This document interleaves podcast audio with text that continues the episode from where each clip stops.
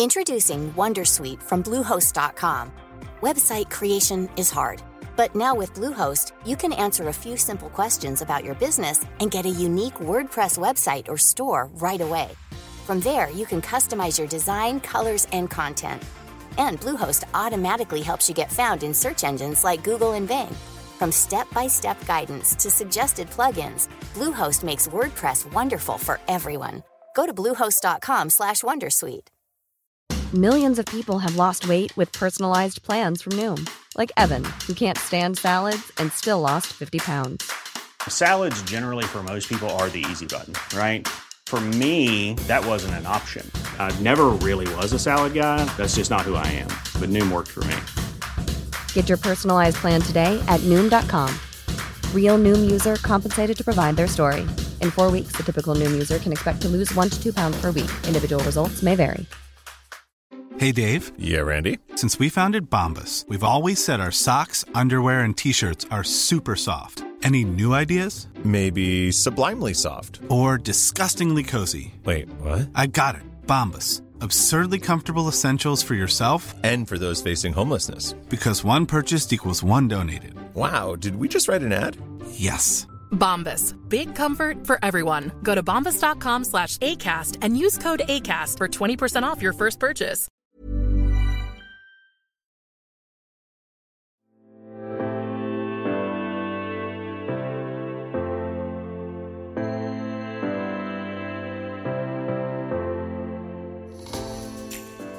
Welcome to Futureproof, the marketing podcast from Said Business School, Oxford University, and Kantar, the data insights and consulting company. In each episode, we speak to industry leaders about the big issues in marketing, sharing evidence and inspiration for the future.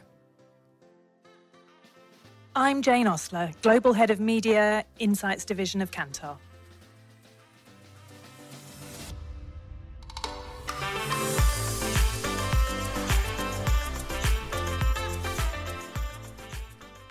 Our guest today is Nick Lawson, who is now Global CEO of Mediacom. So, welcome, Nick, and congratulations on your new role. We last interviewed you in Cannes last summer. Obviously, the world's changed quite a lot since then, and the world of media has changed quite a lot since then. So, I think it'd be really interesting to see and understand your view of the world now. So we interviewed a few clients towards the end of last year, and at the end of last year, they said that they were predicting bigger spends in things like advanced TV and podcasts and online video. But since then, obviously, everything's changed with the pandemic. So, what's your experience of what clients have been asking you in the last few months? What, what do they want from MediaCom now? Firstly, hello everybody, and thank you for the congratulations. I suppose I'm one of a number of CEOs who's been uh, appointed mid COVID, so I suppose it does give me sort of an immediate perspective on you know what we face. I mean, it's a good question about the clients. I mean, Cannes seems like a long time ago, Jane. Yeah, it does. It really does. Well, first of all, I think that the biggest change, and I don't think this is a, this is certainly not unique to Mediacom. I, I think it's probably true of all agencies. Is that agencies become a lot closer to clients over the last four or five months? You know, without a doubt if you look at sort of the trends that all agencies are seeing in terms of the rate approval ratings, I suppose the trend is upwards. Is you know my understanding, and, and that's the basis of more intense conversations with clients. Agencies have really rallied around their clients and given them as much um, support as they possibly can. I think it all depends on the sector, on how you're faring from at this moment in time on, on clients. It's feast or famine to a to a certain degree. I mean, if you work in the travel sector, you know, or even the luxury sector, it's pretty pretty tough times. You know, with sales coming down by anywhere between fifty and you know ninety five percent. So in those sort of sectors, it's been really, really tough going. And the car market obviously has been extremely challenged as well. But some good packaged good categories have seen, you know, strong growth. And some of the asks that we're getting from clients are framed by, you know, that experience. So interestingly, I think some of the questions that we've been asked is very much on how other other companies are responding, what's happening in the market, what are the big trends. You know, that's some of the questions we're being asked. And then presumably you had a situation where there were a whole load of clients who had to pivot their media plans very quickly to use other channels because things like cinema became unavailable, or clients who were even questioning whether they should be advertising. Obviously, we issued advice at Kantar about the, the dangers of going dark and the impact on, on your brand of reducing your ad spend. But what are some of the things that your teams had to had to cope with? Well, I think the overall pressure of such a downturn in this, you know, on sales has led to clients looking for sort of immediate returns and validation of all marketing expenses, which is why I think there's been a, an increasing focus on ROI attached to media, you know, specifically leads and sales, I would say. So you've seen huge movement into digital media, you know, from our clients, away from maybe more traditional media, and a big focus on immediate returns. And this is sort of fueling a new conversation about how dynamic pace of media is and the need to react faster to sort of news, cultural, social events in a you know much quicker, better way, I suppose. And I've detected as well from our clients that there's a renewed interest, actually, much more than there was before, for how media consumption patterns are changing. And there's also more of a demand for automated solutions. And also, there's a blurring of the swim lanes now as well, I would say, because you've got a lot of clients asking us about messaging, you know, in the digital world, and mixing media and messaging and DCO. So all of those subjects are coming up on a regular basis now. That's interesting. I think you're right. There's a few issues that brings up. I mean, one is the changing nature of media consumption, and our COVID 19 barometer shows that there were you know quite extreme increases for many channels most channels in fact in terms of media consumption. You know obviously however that wasn't matched necessarily with the increase in ad spend. So obviously that makes the trading environment quite challenging. I'm just wondering what your view of that is. I mean is it your view that media owners and publishers are being forced now to be more flexible in the way they manage their contracts? Is that going to go in the future as well? I actually think media owners reacted really well you know, certainly in terms of the programming and news and editorial, you know, balancing the loss of programs and bringing back favourites, accommodating advertisers' challenges, showing a lot more flexibility around sort of incentives and creativity. And there's certainly been a really impressive response to swift turnaround of new creative executions when brands are looking to develop more relevant messaging. And we've been able to get some really unique, innovative stuff away in a matter of days, you know, right across the globe. So I think all of that's being, you know, impressive. But I think those trading, you know, relationships will change, you know, in the future. I think that there's going to be much more demand for advertisers by payment for results. I think it's going to be a very interesting few months with the advertiser boycott on Facebook as advertisers move money away from Facebook and looking for different investments and different alternatives mean, I was thinking this could be the biggest A/B test in the that the world's ever seen to a certain degree. How other channels can work as a replacement for Facebook over this period. So I think it's going to be a really interesting time. And I also think that over that period, there is going to be a challenge to, to media owners to be as flexible as they've, they've always been, but also to produce more flexible ways of trading, i.e., payment by results, that that type of thing. Yeah, I guess my next question is about flexibility on, you know, not only media channels but also bigger projects like sponsorships, for example, because obviously things like the Olympics, other sports sponsorships have had to change very quickly and advertisers have had to cope with cancellations or, or postponements. Do you think this will change the sponsorship market forever as well? Sponsorships are interesting, you know, there's been kind of fierce competition in that market. If you look at Telefonica taking the football's Champion League rights, you know, in Spain for nearly a billion euros. So there's still obviously a demand, and when sport comes back in a meaningful way, I think obviously sport missed the crowds, but you know, arguably sport is going to continue. Well, it is. If you look at the football leagues, they've all gone back. So that type of sponsorship is still being effective, and arguably is getting higher viewing figures than it did you know, previously, apart from the fact there's crowds there.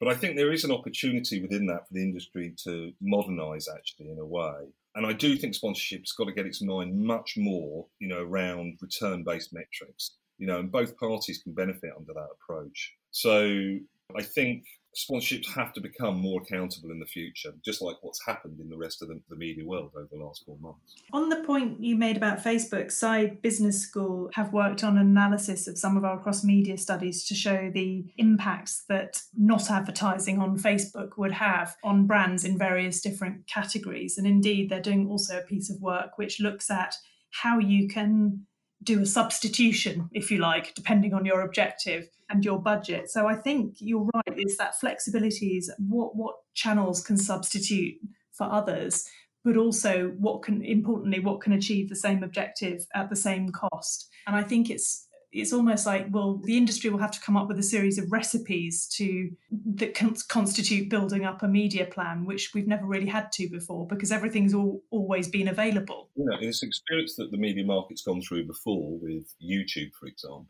a couple of years ago. Yeah. i think that the you know 101 in negotiation you know that i was taught is never negotiate with you know never put somebody in a position where they're indispensable you know, on the schedule. Over the years, if we're doing our job properly, if a media agency is doing its job properly, there will always be alternatives to any media owner. And in my view, we will be able to replace, you know, in a meaningful way, our Facebook activity. We're doing it right now. All our people have been replanning, you know, essentially we replanned every single one of our clients' campaigns over the last three months. We're now replanning it again. So it's put a huge amount of pressure on our on our people, but they're responding to the challenge brilliantly.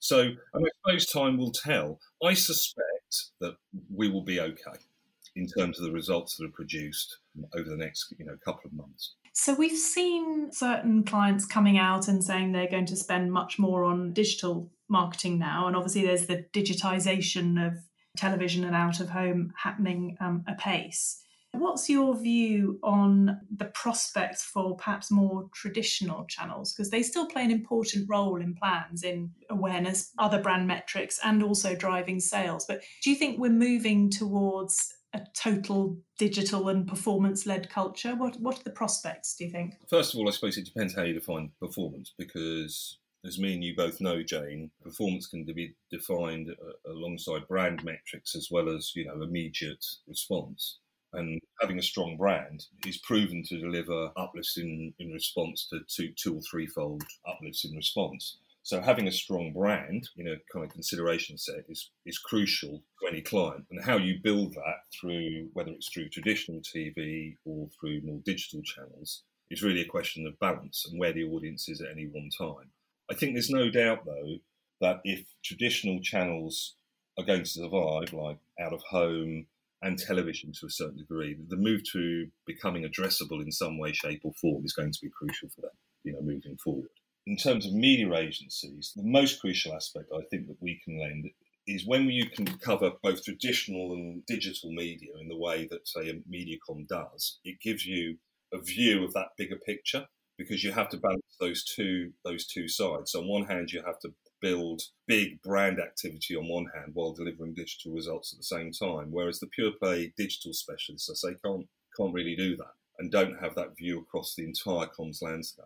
At the same time, I think there'll be an increasing focus, and this is what I've seen over the COVID crisis, on messaging itself. And I think media agencies are going to play a much bigger role moving forward in the types of messaging we put out across all channels. It's still a huge concern to me that the media marketplace you know, if you look at it, has been audited, challenged over the last 15 years in every which way, in a 360 way, both by in house media departments, by auditors, by different specialists. And the effectiveness of media, because of that, has grown anywhere between 20 and 30% in the equation between media and creative. Whereas messaging, to a certain degree, which is still now 50% of the effectiveness of any communication you put out, is the creative messaging has pretty much been left alone. So if you ask me where the value is in the market, the real value, the exponential growth in terms of the effectiveness of communications, it's definitely in the messaging side. Introducing Wondersuite from Bluehost.com. Website creation is hard, but now with Bluehost, you can answer a few simple questions about your business and get a unique WordPress website or store right away. From there, you can customize your design, colors, and content. And Bluehost automatically helps you get found in search engines like Google and Bing. From step-by-step guidance to suggested plugins, Bluehost makes WordPress wonderful for everyone. Go to bluehost.com/wondersuite. Hey, Dave. Yeah, Randy. Since we founded Bombas, we've always said our socks, underwear, and T-shirts are super soft. Any new ideas? Maybe sublimely soft. Or disgustingly cozy? Wait, what? I got it. Bombas. Absurdly comfortable essentials for yourself And for those facing homelessness. because one purchased equals one donated. Wow, did we just write an ad? Yes. Bombas. Big comfort for everyone. Go to bombas.com slash ACAST and use code ACAST for 20% off your first purchase. which is why you know Mediacom's investing heavily in that at this moment in time to help our clients get the right messaging with the right media and the right media placement. And that to me is the biggest challenge. Let's keep going on that one. We did some research recently, actually, which said that consumers are slightly conflicted in this space. So, 54% of people want to see ads and prefer to see ads that are relevant to them, you know, and to their interests and their needs. But almost an equal number, 56%, are concerned that more tailored or, you know, possibly customized or personalized content might compromise their privacy. So where do you stand on that that very fine line between, you know, we've spoken about addressable TV and that more targeted, more relevant media, more relevant content. How do you make sure that you use the data correctly to produce the content that isn't going to be taken the wrong way? I think it's a regulatory question. And I think that overall, the balance, and it depends on the survey you do, most people want to see more relevant advertising. But advertising that doesn't infringe, you know, on their personal data or doesn't abuse the data they may have been given. Like you say, I think that's a balance. Mm. But but in general, we're trying to target specific messaging to broad groups of people, not necessarily individuals. Yeah. So, you know, what you're talking about here is essentially copy testing against you may you may have a broad indication of whether somebody's male or female, Mm. or you know whether they're young or old. So these are broad broad messaging types as opposed to hello there, Nick. We understand you might have been drinking a bit too much over COVID, For example, yeah.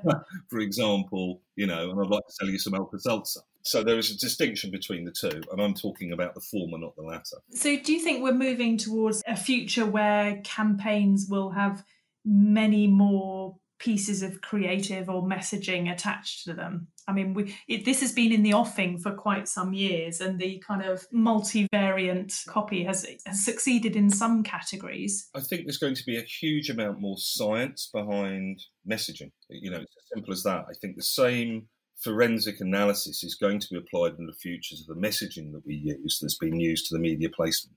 And all I'm saying at the moment is we have that forensic analysis on media every which way, whether it be price or effectiveness. But there's very little happening at this moment in time on the messaging. And I want to bring that forensic approach to the messaging. And I think that if you look at sort of some of the digital platform providers, the way that they make programs is very much based on an analysis of how people enjoy, you know, their programs. And I think we want to bring that to the, that that kind of forensic uh, analysis to the way messaging is is put out. So you may start broad in the in, in the sense that you're talking about, Jane. So you may start out 20 different basic types of messaging, but you narrow that down as the campaign goes on to the most effective approach. And there will be multiple variations on it, you know, each one depending on, you know, the audience. But using AI, you know, artificial intelligence, I think will be hugely beneficial to the way that we analyze messaging moving forward. And we're developing, if you look at the latest work coming out of Google and some of the adaptations that agencies are coming up with now to look at this, it's going to be a fascinating period. O- over the next five years, I believe the biggest growth in the industry is going to be there, is that forensic analysis of messaging, because it represents a huge opportunity, in my view. Obviously, as somebody from Kantar, we would agree with you, and we're involved in, in quite a lot of that work ourselves. And I think that's right. It's a kind of, I agree with you, it's a neglected part of the marketplace in sort of understanding the impact of creative as well as media on you know brand and performance metrics and you can learn a lot by doing more and using norms and that also enables you to predict more for the future which i think something that advertisers will start to want more as well is, is you know what's the predicted behavior. And of course in the digital world you've got such a limited time. I mean the average view on a facebook feed is what two two and three seconds? I mean, mm. you really do have to be precise in your Yeah. messaging. And in the last year as well, we've seen the rise of platforms like Snapchat and TikTok, you know, where short form video actually becomes the norm. So, you know, I, th- I think that's right. It's, it's a new creative challenge, isn't it, really? Uh, and a content challenge to try and encapsulate a message in a very short period of time and make it entertaining and arresting within the first seconds.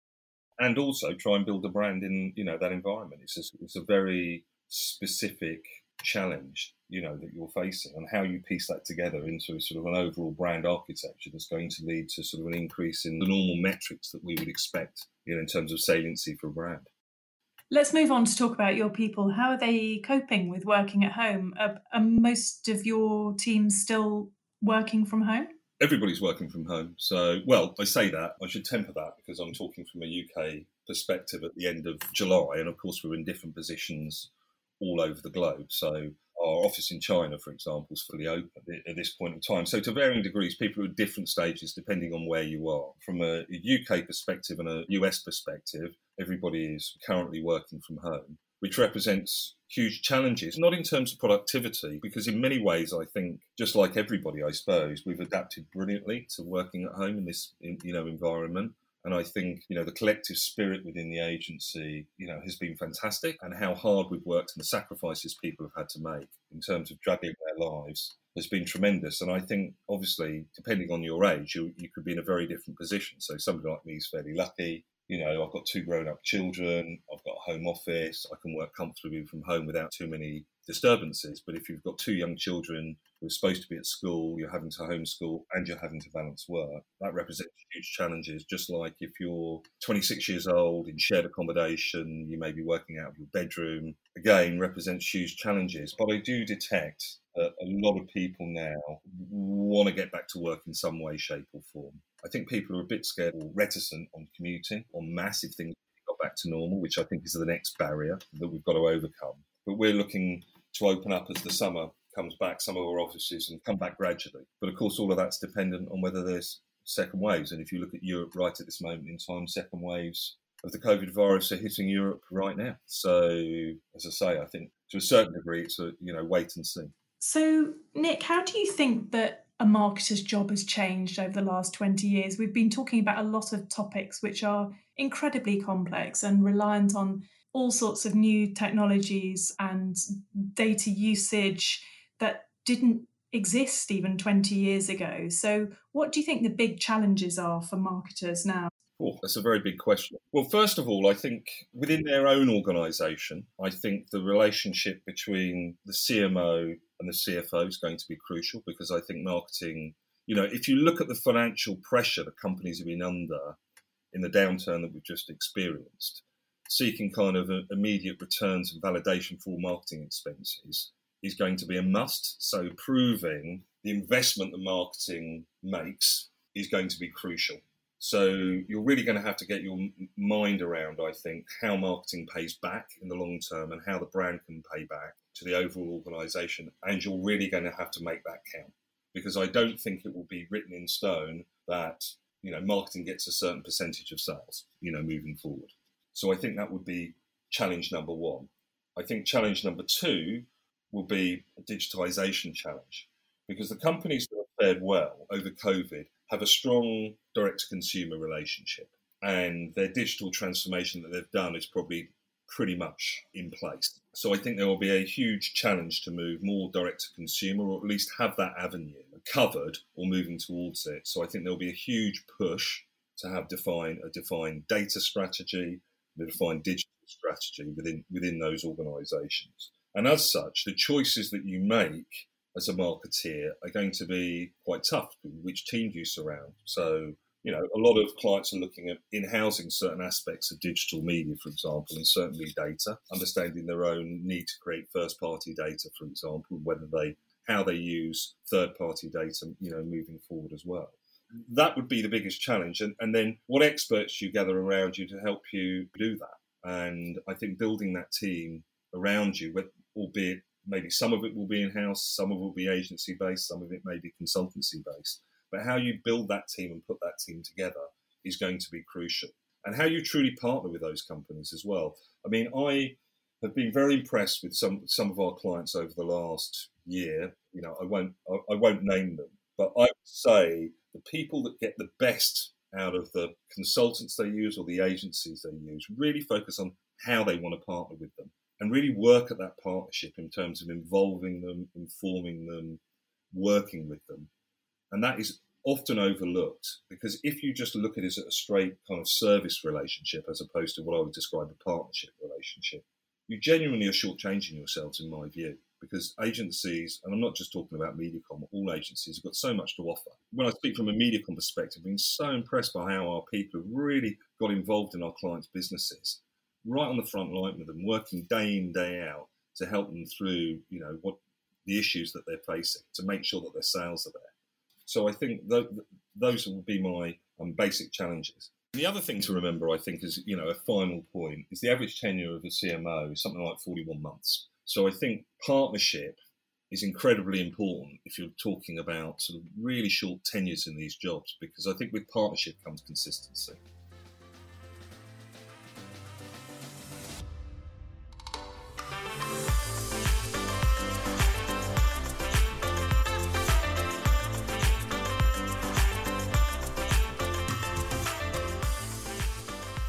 You've been listening to Futureproof. For all episodes and more information, visit kantar.com or oxfordfutureofmarketing.com. Please leave us a rating and a review and subscribe within your podcast app so you know when new episodes are released. Thank you.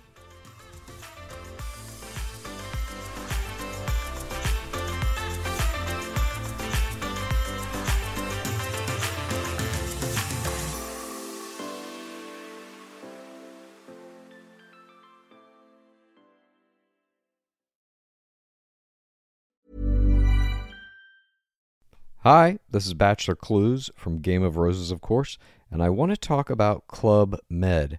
Everybody knows Club Med has been the pioneer of the all inclusive resort since 1950, with almost 70 resorts worldwide, ranging from beachside destinations in the Caribbean and Mexico to exotic locations like the Maldives and Morocco, or even the mountain destinations like Japan and the European Alps. Dine on delicious gourmet cuisine, enjoy more than 20 activities, and make memories with your family. For more information, visit clubmed.us or call 1 800 Club Med or your travel advisor.